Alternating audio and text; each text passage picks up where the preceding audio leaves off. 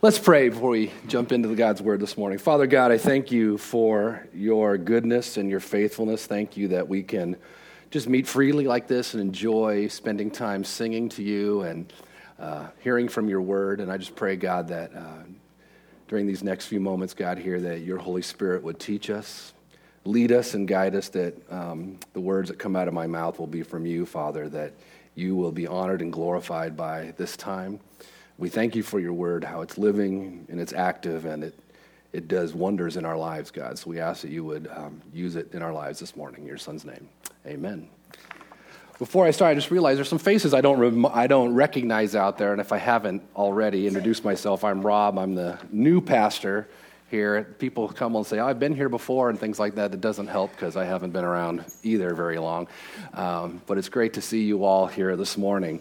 Um, have you ever wondered what your life calling is? You ever thought about that before? What your calling in life is? I looked it up. Webster's dictionary defines calling as a strong inner impulse towards a, towards a particular course of action, especially when accompanied by conviction of divine influence. Okay? A life calling is basically what a person feels that they are to do with their life. Uh, I went in and I actually go, I, you know, whenever I want to find out anything, I just realize I just need Google.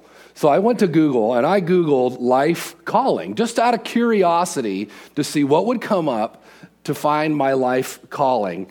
And here's, here's what I got. Just on the first page, I just typed in life calling, I got, here's the thing, places I could have gone to. First one was, uh, What are you meant to be doing? Find your calling. And that was Oprah.com. Okay. Life calling from the HuffingtonPost.com. Next one was How to Find Your True Life Calling in Life, Time.com. These are, this, this is actually the first page. These are the ones that came up right away. 20 Ways to Find Your Calling, Forbes.com. And my favorite, Find Your Calling Five Steps to Identify Your Calling from tinybuddha.com. So there's a lot of things out there that would help us to find our calling. Yet, as followers of Jesus, I believe we are called to live, live, called to live a life that's much bigger and grander than what this world tells us we're to live for. Much bigger. Okay? The Bible tells us many things about what the calling of a follower of Jesus is. My favorite, though, is found in 1 Peter 2 9. And we looked at this just a few weeks ago. It says, um, But you are a chosen race, a royal priesthood, a holy nation, a people for his own possession, that you may proclaim the excellencies, excellencies of him who called you out of darkness into his marvelous light. Now, according to this verse and according to this, as followers of Jesus, it says we belong to God, okay? We're his possession, and our purpose or our calling is found in proclaiming to the world his greatness, okay? That's our calling as Christians. To, no matter what we do for a job, no matter where we live, whatever, that is our calling to proclaim the greatness of God. Now, these past weeks, uh, we've been looking essentially at how a follower of Jesus actually does that.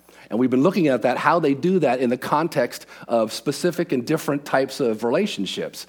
Specific, specifically, we looked at um, how they may uh, be mistreated in these types of relationships, okay? there but and we've looked at how we like in different relationships like being married like in husbands and wives and with bosses or with uh, people that uh, are under us or over us or different places we've looked at how are we supposed to function as believers especially when we're being when we're suffering or we're being mistreated for being committed to living a life that honors christ See, the premise has been that the way a follower of Jesus responds to being mistreated because of their commitment to Christ will compel, that's the whole idea. How we respond, it's supposed to compel people to be able to see the goodness and the grace that is in us because of who's in us, because of Christ. We've looked at how this plays out, like I said, with governing authorities, with servants and masters, husbands and wives. And now, this morning, in verses 8 through 12 of chapter 3 of 1 Peter, we're going to look at how this plays out in relation basically to anybody, and everyone that would mistreat us or treat us with hostility or insults due to our commitment to Christ. You know, I really believe that, especially we are entering even more so into this. I believe that when we are committed to living our lives completely surrendered to Jesus, we will at times face persecution. And I really believe this is going to start heightening. I really do. I really believe. I'm not, not, I'm not some guy that's like, okay, get ready, the apocalypse is coming kind of guy. But I really believe the more that as followers of Jesus, we decide to stand up for what we believe. And not like we've talked about in the past weeks, not in a rude way, not in a way that dishonors people, but really stand for Christian principles that we are going to come across times of persecution. The Apostle Paul even confirmed this when he wrote to the church in Philippi, and he told them this. He said, For it has been granted to you that for the sake of Christ you should not only believe in him, but also suffer for his sake. And we're going to be looking, by the way, as we go deeper into First Peter, we're going to be looking, he's just going to be hammering on this, this whole idea of suffering and how do we deal with it? And it's coming, and how do we live with that? How should we respond? So we're going to be looking at that more and more. Um, but so that's why Peter is going to hit us right now with kind of helping us to understand the importance of a believer's relationship with other believers. He knows it's going to be tough. He knows things are going to be tough. He knows it's going to be hard to stand up for what you believe. So he's going to start off right here saying, This is so important that you understand your relationship with other believers. So let's look at verse 8. Verse 8 says this Finally, all of you have unity of mind, sympathy, brotherly love, a tender heart, and a humble mind. Remember, once again, now Peter's no longer, he's not addressing specific groups of people anymore, like slaves and masters and wives. He's talking about to all of us now, okay? He's talking to every believer, every follower of Jesus. Because Peter knows that in order to be able to stand firm against the things that we're going to be, uh, be, stand firm in our faith against the things that are going to be coming at us he knows that in order for that to happen and for us to be able to mature in our faith that followers of jesus need to rely heavily on each other we're going to really need each other we're going to need the support and the encouragement that only comes through authentic christian community where people are devoted to christ's teaching and to loving one another as Christ instructs us to do. Remember, in Hebrews says this let us consider how to stir up one another to love and good deeds, not neglecting to meet together, as is the habit of some, but encouraging one another, and all the more as you see the day drawing near. See, what Peter's saying here is that as followers of Jesus, you and I need each other.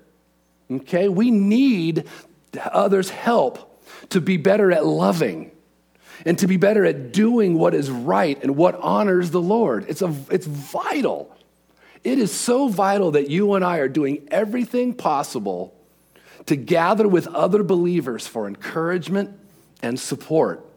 And I'm talk, not talking about Sunday morning, I'm talking be well beyond Sunday morning. And many of you know this concept very well. Many of you in this room have experienced how powerful it is to have other people in your life to encourage you and to strengthen you, especially when times are difficult. Now, in verse 8, Peter lists these five essential kind of virtues that really bind Christian community together He says these are like these are like, like characters or inner qualities that are really needed for us to be able to respond to life in a Christ-like manner, especially when we encounter opposition due to being a follower of Jesus. Even I hate to say this, but even if that comes from that opposition comes from within the Christian community. And unfortunately, it sometimes does that. Some of you uh, have experienced that before. So let's look briefly at the, I just want to look at these really quick, these five virtues. And as we do, I, I, what I think you to do is kind of think about a picture. Try to get a picture in your mind of what each one of these might look like. I was tempted to go on Google again and get pictures, but then that would have been my pictures for you to think about these virtues and kind of what they look like in your life. And also think about are these, these some of these virtues, are these Am I lacking in some of these? Are these some of the things I really need the Lord to help build me up in? So let's look at some of them. The first one, he says, is to have unity of mind. To have unity of mind means to have the same mind. Unity of mind, or in some of your versions, it says like mindedness, is what unifies followers of Jesus together. Now, that, that, unifies us despite race, despite color, dis, despite backgrounds, despite political views, despite our age. When we have a unity of mind, we can come together. Our hope and our dream for my hope, I know mine is, and the others in this church, is that we are a church that's got every color, every age, every political background. that's okay, by the way. We can't have that. I don't, we don't want a church where everybody's like, yeah, we all agree about the same thing. No. That's not what, that's not what he's saying here.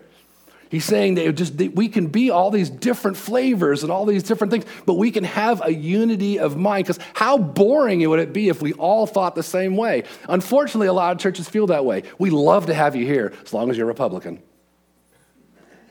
We love to have you here as long as you believe exactly like we do about all the social issues that are out there, because this is exactly what we say the Bible, think, think the Bible thinks. Now, obviously, we believe that the Bible says very specific things about a lot of all these social issues, but we're crazy to think that there is this exact one answer of how should we should respond to what the Bible is a wonderful book that gives us the truth. But we need to be able to come together and talk and pray together and even get this disagree with each other. We need to be able, I hope that there is someone sitting in the same row of you with you right now that completely disagrees about you, about of, of certain social aspects, about different things, about how to handle having friends that have, you know, maybe, uh, you know, sexuality issues that are different than yours, all these different things, uh, political issues, all of them. I hope you have someone in your row that disagrees with you. Not unbiblically, but within a biblical frame, framework. Because you know what? That's going to enable you to, as you talk to that person, to understand what it means to have unity of mind about the important things, not the things that don't matter as much. Okay? This implies what this unity of mind, it implies a willingness to conform our goals, our needs, and our expectations to the purpose of the larger community. Unity of mind is a wonderful thing, but it's not a robotic thing. Believe what I say. It's a wonderful thing. It's a sloppy thing, it's a messy thing, but it's a wonderful thing. Next one. Next is sympathy. I won't spend as much time on the rest. That was just kind of my soapbox one. All right. Sympathy. Sympathy is a feeling is feeling compassion or sorrow or pity for the hardships that another person encounters. Look at Roman, Romans chapter 12, verse 15 says this Rejoice with those who rejoice, and weep with those who weep. Not because they agree with you, not because we see things eye to eye, but no, rejoice with anyone, with these people that are rejoicing, and rejoice and weep with those that are weeping. That's a big one. Brotherly love, he says, is the next one. This refers to warm, affectionate love that you and I would have, like, say, a sibling, a brother or sister that we have that we're really close with. That's what he's talking about here. Once again, in Romans chapter 12, this time, and verse 10, I mean, he says, Love one another with brotherly affection. I love that he says here, outdo one another in showing honor. I love that.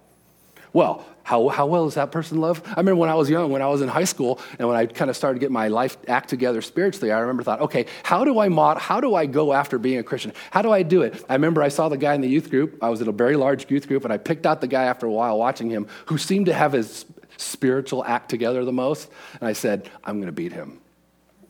I know that sounds kind of weird and carnal, and but, but what it does, I needed, I needed something, I needed to be spurred on. I needed to want to be like him, but really more like Jesus. So outdo one another. He says, be better at it, not because you're performing, but because you want to be that kind of person. You want to have that inner, that inside of you, okay? Next one he says is to have a tender heart.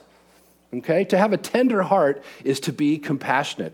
Colossians 3:12 says, "Put on then as God's chosen one, holy and beloved, compassionate hearts, kindness, humility, and meekness and patience." Once again, even with people that completely disagree with you. Humble mind is the next one. A humbled mind literally means to be bowed down in your mind. Okay, get that picture of your mind is bowing down, the way you think. In Greco Roman society, only those, excuse me, of degraded social status were humble. Okay, humility was regarded as a sign of weakness and shame back then. It was, an, it was like seen as an inability to defend yourself. Yet we've seen how Jesus really takes that idea and he flipped it on his head, didn't he? Especially when, and showed us humility when he washed his disciples' feet. Here was the master and showed us what true humility was. He washed his disciples' feet. I love Ephesians chapter 4, verses 1 and 2 says this. It says, I therefore, this is Paul, Apostle Paul speaking, I therefore, a prisoner for the Lord, urge you to walk in a manner worthy of, here's that word, calling, to which you have been called. And look what he says, with all humility and gentleness, with patience, bearing with one another in love and we can see these five virtues or inner qualities are essential for Christian community, which is an essential part of our spiritual growth. This is one thing that I've told you guys that attracted my wife and I to this church. And I've talked to other people about it also. There is a sense of love and care for one another that you guys got to understand that have been here a while is unique. You got to know that. That is not a universal thing in all churches a sense that we want to do everything possible to love and care for one another, not just to be friendly, but to truly love and care for each other. We sensed that. That was very, very attractive to us. And I know it has been to other people too. It's a powerful, powerful thing. True community is amazing. And when you really experience true community, I love how Al, Al, Al Harrow, he sends his, out emails all the time, especially for the men's, men's group, and he always signs it his band of brothers. I love that.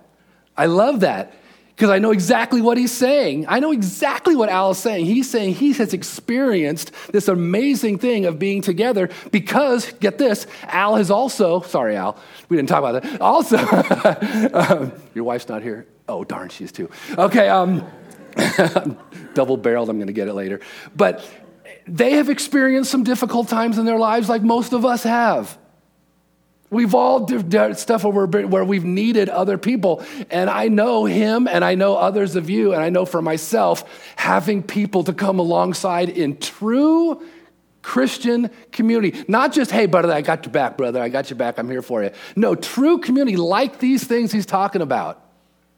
We need to experience these things as individuals and as a church so that when, not if, when we experience persecution for our faith, we know exactly who to go to. When we go through difficult times, just in general, but especially in this context, when we're going through times when we know, when we're afraid to speak out for our faith, or when we know we're going to get in trouble if we live out the standard that we claim as Christians. We need others around us. We have to have that true community that says, beyond, I've got your back. No, I get you. I love you. I'm thinking just like you, no matter what. So these five virtues are incredibly important. Unfortunately, we, as we all know, we live in a very individualistic society, don't we? We very much so. We long for the benefits of community. I think everybody wants what I just talked about. Everybody wants that kind of deep support.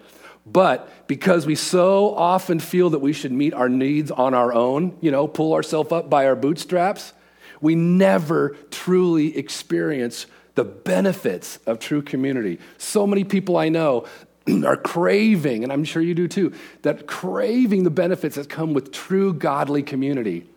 Yet because they're so, I, have just got to do this myself, I'll figure this out, and unwilling to admit failure, unwilling to admit addiction, unwilling to admit mistakes. And then we just live in this perpetual, just blah of life. True community says, Tell me, Tell it all. I'm going to accept you no matter what. In Christ's name, in the name of Jesus, I'm gonna, we're going to work this together. We're going to watch the Holy Spirit of God work together in our community. So, this is the setup, okay? This for, we just did one verse, okay? We're going to be here two hours. Um, I'm kidding. Okay. Now, what Peter does is he addresses the reason that he even wrote this letter in the first place, okay? It's to help his readers understand how to live in a world that not only does not share the same biblical values, but can at times be hostile, hostile to those values due to their commitment of Christ. That's what this letter is all about. That is why now in verse 9, he now addresses believers' relationship primarily with non believers. Now that he's set us up, what you need, the support system that you need, let's talk about this. Let's talk about how you should deal with non believers, okay, your relationship with non believers. He says this in verse 9 Do not repay evil for evil or reviling for reviling, but on the contrary, bless. For to this you were called, that you may obtain a blessing. Now remember, Peter has been telling us that we are to endure suffering, insults, and injustice in a way that honors God and in a way that honors other people so that they will, when they see how we respond, they will see the goodness and the grace of God in our lives and they will be drawn to the very source of what is sustaining us. They will want what we have. These thoughts are actually they're very they're collaborated by apostle Paul. Once again in Romans chapter 12 he says this, "Bless those who persecute you. Bless and do not curse them. Repay no no one evil for evil, but give thought to do what is honorable in the sight of all." What he's instructing us to do here is to not do what we're most prone to do when we are targets of hostility and insults. And what is that thing when we're targeted? We want to what? Retaliate, right? We want to get them back.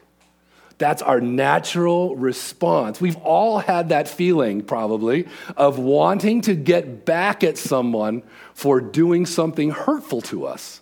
It's just natural. Even if you didn't follow through with it, it, it came. That thought happens. Example a married couple had a quarrel and ended up giving each other the silent treatment. Okay, a week into their mute argument, the man realized he needed his wife's help. In order to catch a flight to Chicago for a business meeting, he had to get up at 5 a.m. Not wanting to be the first to break the silence, he wrote on a piece of paper, Please wake me up at 5 a.m. The next morning, the man woke up to discover his wife was already out of bed and it was 9 a.m. And his flight had long since departed. He was about to find his wife and demand the answers for her failings when he noticed a little piece of paper by his bed and he read it. And it said, It's 5 a.m. Wake up. now, now, that, that is obviously small in thing compared to enduring suffering and insults from others, especially for our faith. But the principle of how we respond is the same. It's the same thing. Okay? We already looked at the example that Jesus gave us. We already looked at this before on how to respond a few weeks ago. Remember in chapter 2, verses 21 and 23, he said, For this you have been called, because Christ also suffered for you. There's that word calling again, called. It's a good word to study leaving you an example so that you might follow in his steps. He committed no sin, neither was deceit found in his mouth. When he was reviled, he did not revile in return. When he suffered, he did not threaten, but continued entrusting himself to him who judges justly. In this morning's context, this means that not retaliating with the same insults, with the same slander, or the same evil that we, that we are given is actually living out our faith. We're actually living it out when we do that. Can you see how even this plays out practically? when was the last time I can think, I, I thought came into my mind, when was the last time you responded in kind to somebody if that abused you and you responded to the same way in kind back to them? Did that diffuse the situation? Heck no. That thing just escalated, didn't it? But that was our response. If you're going to be that way, then I'm going to be that way too. It just, it's so it's even, it's even practical. You know, that's the kind of response that Peter is advocating here breaks the cycle that not only leads to a downward spiral of hurt, but also of also of hostility and pain. He's saying, stop. Stop, stop and, and respond properly. Okay? But now he, he tells us not to re- retaliate when we're the target of hostility and insults, but then he goes a huge step further. Peter does not like just to stop when you say, okay, I think I can handle that. I think I could muster it up not to respond negatively. Peter says, ah, not enough. Take it a step further. He says, we are to bless that person. Oh, Peter, what are you doing to me? Bless that person. And that's not just say, bless, see you later. Okay, that's, not, that's not what he's saying. Check this out. This is amazing stuff. The bless here literally means to speak well of that person. Okay? It's the idea of seeking to promote that person's well being. Okay? To bless someone is to extend to that person the, the prospect of salvation. Okay? Or the favor of God. It is expressing the desire for them to experience the same salvation that you have. When was the last time that someone reviled you or said something negative to you or put you down because of your faith and your immediate response was, I want you to be saved? I can't, I'm going to do whatever I can. that wasn't mine. But that's what he's saying here. It's amazing to give them the same that we have. This happens when we suffer. When we suffer patiently, when we forgive, when we pray for those that persecute us, that is the blessing that we give to them. Luke chapter 6, verse 27 says this But I say to you who hear, love your enemies, do good to those who hate you, bless those who curse you, pray for those who abuse you. Wow. Wow. That, I've heard that all my life, and I've been a Christian most of my life. I've heard that all my life. But that's still, I, I don't get it. that is rough because that's not a part of our natural way of responding to things. Yet, this is precisely, you guys, what the Spirit of God enables us to do when we are fully yielded to Him. When we are fully given over to Christ, when we're fully given over to allow the Spirit to do whatever He wants in our life, we are able to do these that very thing. But we might think, hey, they don't deserve it. they don't deserve it. You know what? You're right. They don't. Neither did we. Neither did you.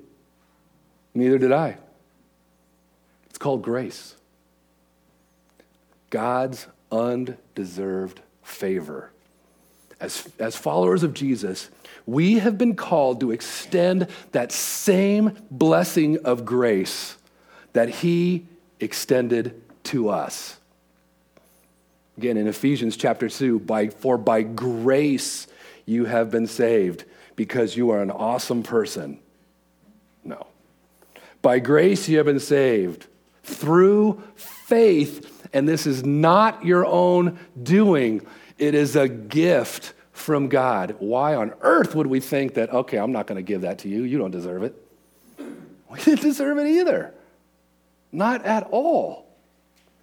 The blessing of grace is what motivates us to bless others. You see how that, is, that now you understand we can take that word blessing. Now I get, I get what that is now.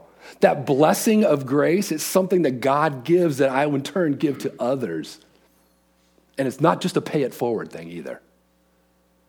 This is blessing people by helping them to get what we got, the most incredible gift known to mankind. Came across a story um, this week of a young U.S. Marine recruit who was faithful believer in Christ, he, and he prayed often and lived his life for the Lord.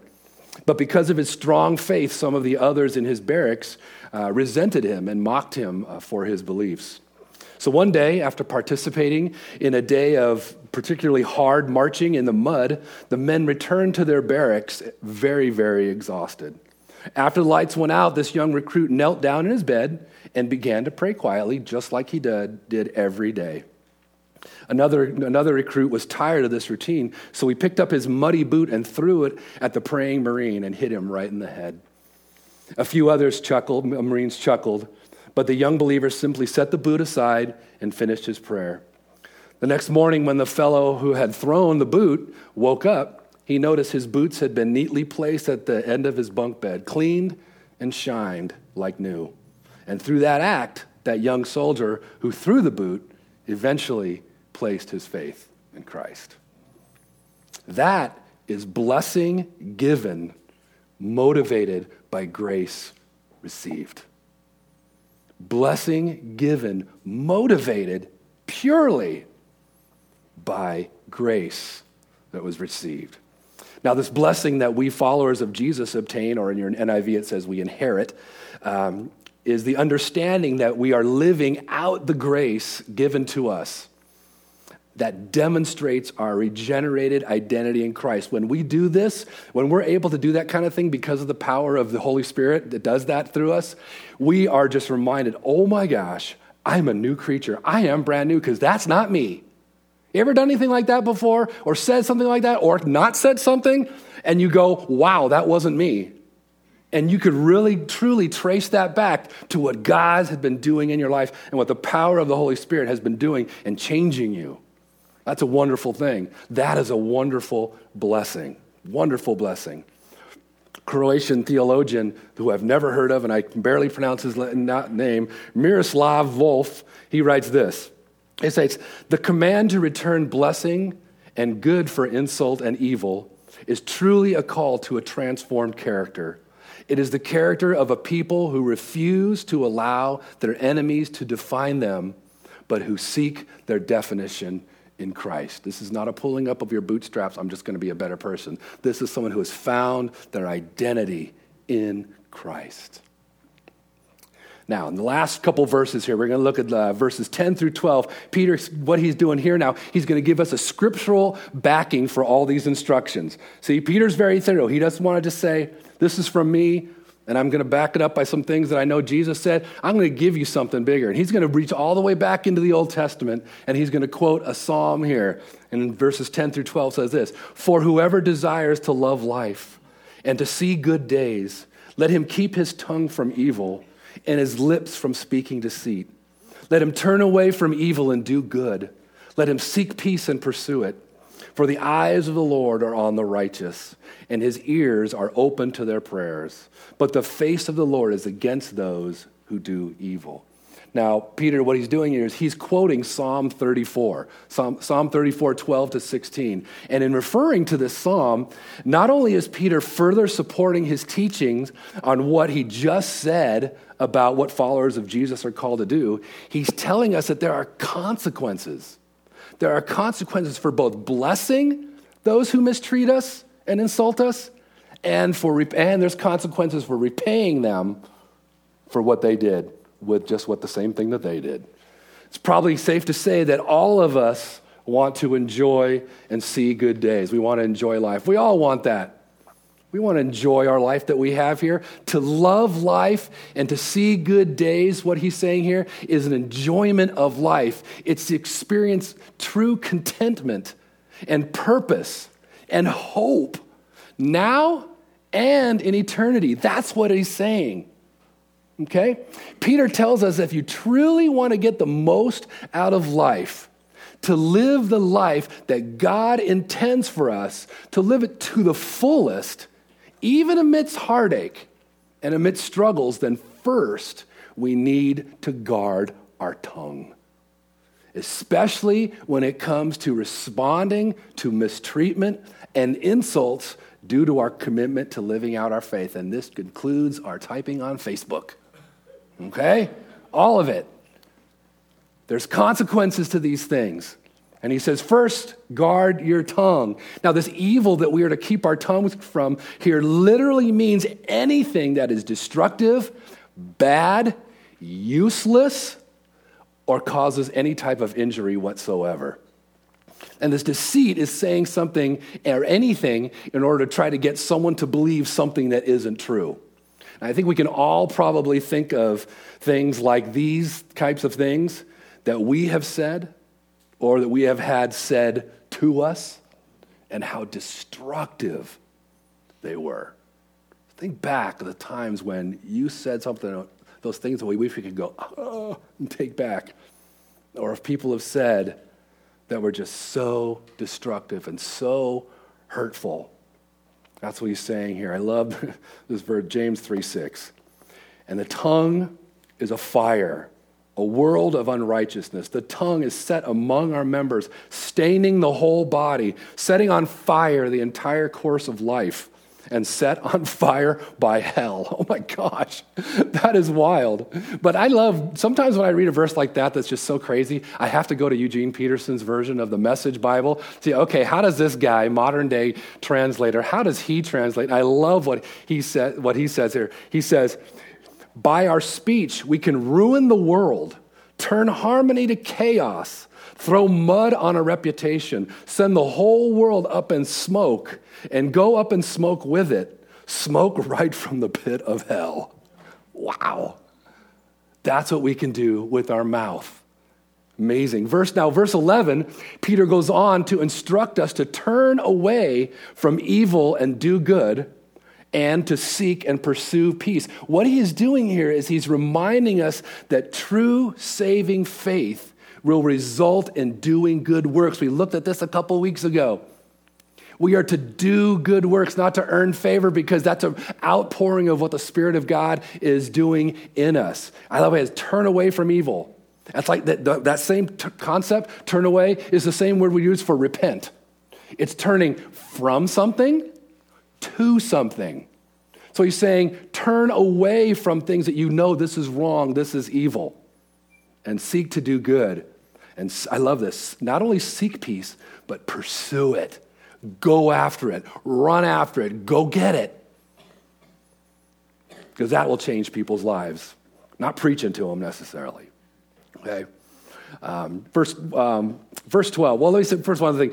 These good works include love and forgiveness and um, things that really demonstrate our changed heart. People will see us and go, Why are you responding to people that way? I can't believe it. Because our hearts have been changed. Last verse, last verse, verse 12 essentially echoes what we talked about last week. If you were here last week, uh, we talked about how Peter tells husbands that they are to understand what godly marriage is to look like by showing honor to their wives. So I love this, so that their prayers will not be hindered. Okay? Or in other words, he says, so that your spiritual lives will be free to flourish. Okay? Just as with husbands, you guys, just as with husbands, we are all fooling ourselves if we think we can live in disobedience and expect our prayers to be answered or expect our relationship with Jesus to grow. We're crazy. But yet we do that all the time. We're willing to do all sorts of things that aren't too hard, but something where is really difficult. I tell I used to tell students all the time when I work with kids, I said, "You want your faith to grow? Allow yourself or put yourself in situations where if God doesn't show up, you're screwed.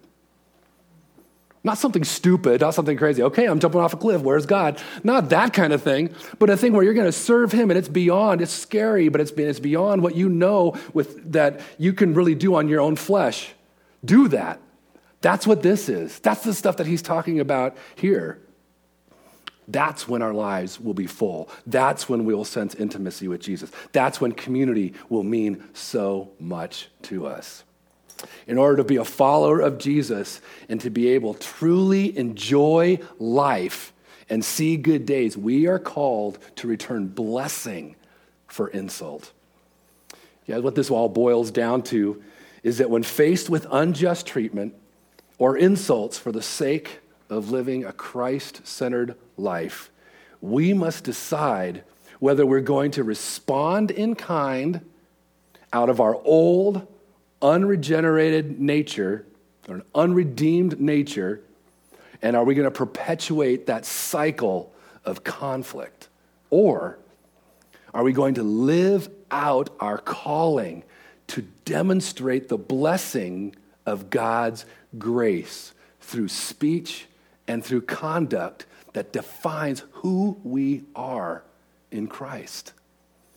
Like I said at the beginning, as follower of Jesus, we are called to live for something much bigger and grander than what this world tells us that we're to live for. as God's chosen people, people that have been blessed by God's grace, our calling is to proclaim God's greatness. And one of the ways that we do this is to bless those who persecute or insult us for living out our commitment to follow in the footsteps of Jesus. Let's pray. Father God, thank you, God, that you give us instructions and commands that, even though they seem impossible, we know that they are completely possible through the power of your Holy Spirit. We know that you have called us to a life that is so much bigger than what we see around us. So, God, I pray for each one of us here that you would help us to be bold and to be brave, not in our own strength, but in yours. Especially in this area when we are doing things that we know that might be counter to the culture around us and, and have a response that's difficult to handle. I pray that you'd give us strength to do that, wisdom to say the right things, wisdom to act the right way, and just a complete joy in living out our salvation. In your son's name we pray. Amen.